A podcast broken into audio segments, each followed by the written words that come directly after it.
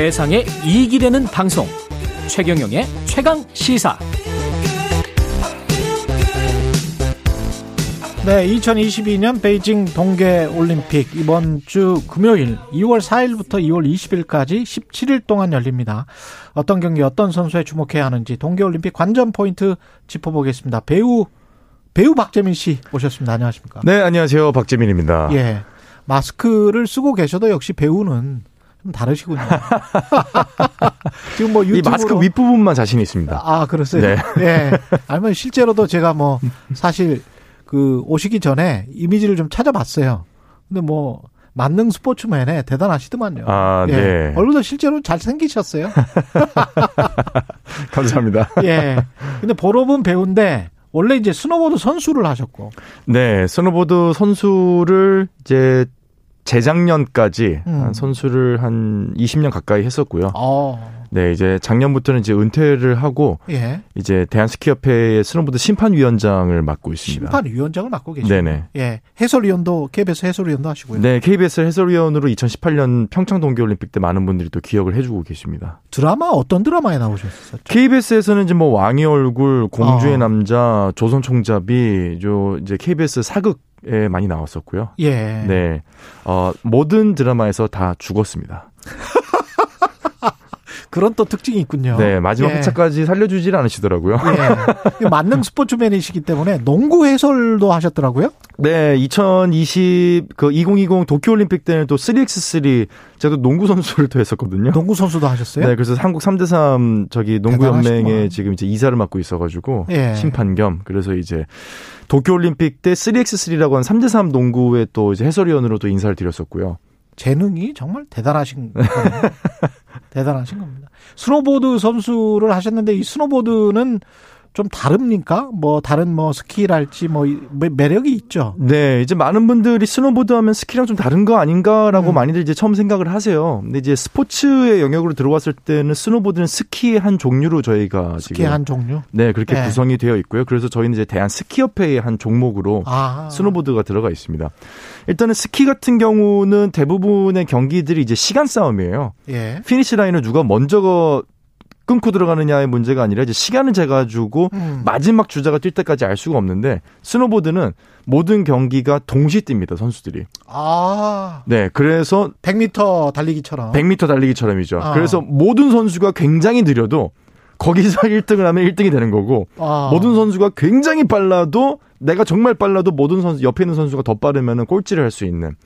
그래서 그날 선수의 컨디션에 따라서 이 절대적인 시간보다는 상대적인 시간이 이 그러네. 승부에 아주 중요한 열쇠가 되는 이제 그런 재미가 좀 있습니다. 그리고 위치도 좀 선점 그 어디 유리한 위치가 있고 그렇겠습니다. 네, 그래서 예. 이제 얼마 전에 이제 배추보이 이상호 선수가 예. 이제 이천십팔 년 때 유리했고 또 불리했던 것 중에 하나가 이 순위에 따라서 본인이 아. 코스를 정할 수가 있거든요. 아, 그렇게 되는 거군요. 네, 그래서 이제 코스를 어디에 정하느냐에 따라서 굉장히 보는 재미도 좀 달라집니다. 예, 이게 지금 우리가 스키, 스노보드 있고 봅슬레이, 스켈레톤 뭐 이런 것도 있단 말이죠. 네. 봅슬레이 같은 경우는 사람들이 굉장히 좋아하시는 분들도 많은 것 같습니다. 그렇죠. 예. 아무래도 시, 시속이 어 우리 동계 스포츠 종목 중에서 가장 빠르거든요. 거의 뭐 백오십 킬로미터 뭐 육박하기 때문에 사람이 타고 가는데 네, 백오십 킬로미터. 거기서 오는 그리고 이 봅슬레이 같은 경우는 현장에 이 마이크 수음을 굉장히 중요하게 생각합니다. 음. 이 육중한 수백 킬로의 썰매가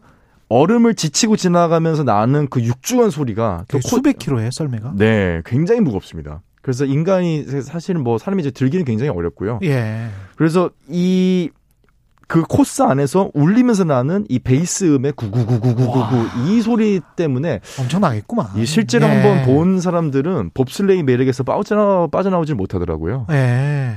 멋지겠네. 음. 이쪽도 우리가 메달 가능성이 좀 있습니까? 아니면은 봅슬레이 같은 경우는 이제 원윤종 파일럿을 비롯해가지고 음. 이제 우리나라에서 이제 두 팀이 제가 출전한 걸로 알고 있는데 최근에는 좀 서영훈 선수가 아킬레스건의 부상을 입으면서 좀 낙마를 했어요. 예. 봅슬레이는 현실적으로 원윤종 이제 캡틴이 메달은 쉽지 않다. 라고 얘기를 함으로써 어, 조금 메달에는 조금 멀어져 있지만은 어. 어쨌거나 선수들이 지난 사 년 동안 또 열심히 해왔고 또 어. 그날 컨디션에 따라서 굉장히 또 달라질 수 있는 부분이 봅슬레이, 또 스켈레톤, 루지 이런 썰매 종목이기 때문에. 스켈레톤은 윤성빈. 그렇죠. 윤성빈, 윤성빈 선수. 선수가 사실은 평창 동계올림픽에서 금메달을 딴 이후에 최근에는 컨디션 난조를 굉장히 좀 겪었습니다. 아. 네, 이제 주특기였던 스타트가 굉장히 느려지면서 어떻게 스타트를 다시 끌어올릴 것이냐가 굉장히 화두였는데 최근에는 스타트가 많이 올라왔어요. 그러면서 본인도 컨디션이 많이 좋아졌기 때문에 좀 자신감이 생겼다라고 얘기를 했고요. 음.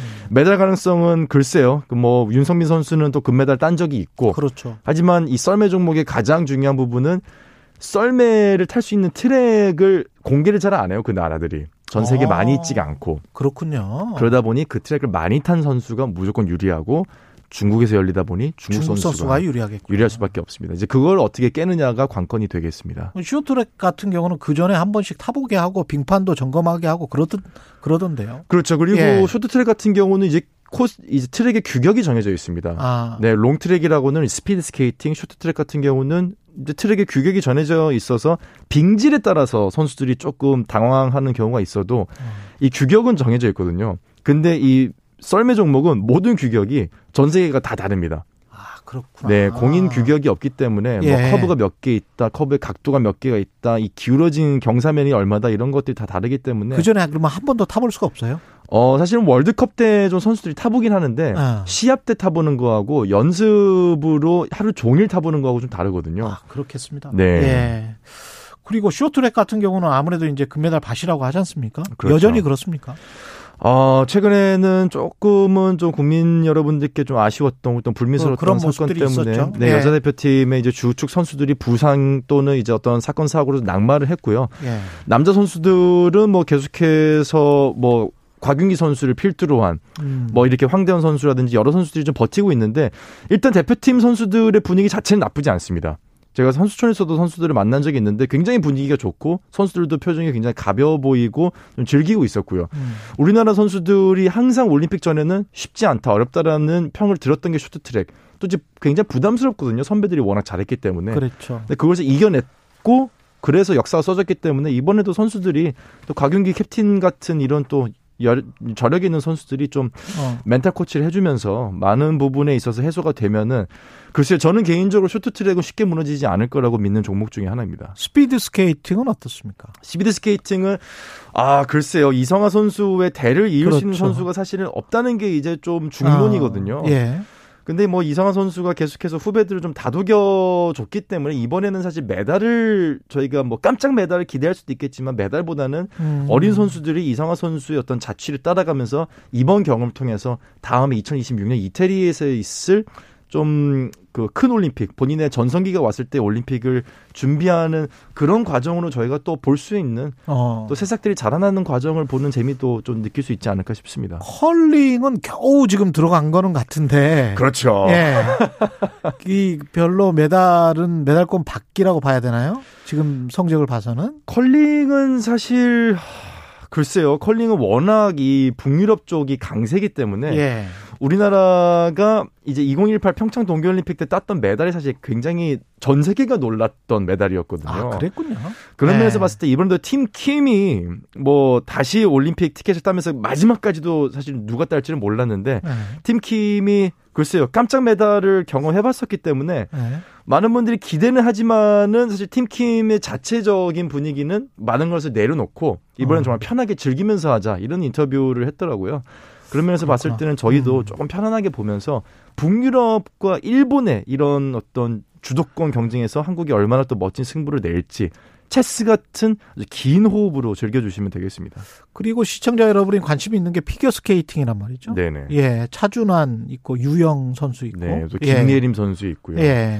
최근에 있었던 올림픽 이제 준비하는 뭐 테스트 이벤트라든지 월드컵에서 굉장히 좀 좋은 모습 보여줬어요. 차준환 선수 같은 경우도 기술적으로 어렸을 때부터 굉장히 어려워했던 기술을 이제 극복을 하면서 음. 아 뭔가 좀 메달이 나오는 게 아니냐 하거든요. 차준환 선수도 이제 거의 올림픽에 나갈 수 있는 이제 마지노선이 됐거든요. 예. 저희가 차준환 선수를 굉장히 어릴 때부터 봤지만은 이제 차준환 선수도 나이가 정말 전성기에 접어들었습니다. 음. 글쎄요. 뭐 남자 선수들의 기술이 워낙 지금 미국 선수들부터 해가지고 워낙 세계 탑의 기술을 지금 찍고 있기 때문에 예. 우리나라 선수들이 좀 부족한 부분에 기술적인 부분에서 부족하다면 예술적인 걸로 좀 채울 수 있는 음. 그런 기대를 하면서 김연아 선수의 발자취를 또 흔적을 저희가 한번 좀 향수를 느껴보면 되지 않을까 싶습니다. 지금 배우 박재민 씨 같은 경우는 올림픽 개막식 특집에도 출연하시고, 네네. 예, 또 어디 어디 출연하십니까? 어 일단은 예. 케이비에스 스포츠 스포츠 개막 특집에 출연을 하고요. 그리고 예. 이월 오일부터는 여자 슬로프스타일 스노보드 경기로 음. 생중계로 여러분들 만나 이제 뵙게 되겠습니다. 해설위원 계속 하시고요. 네. 네.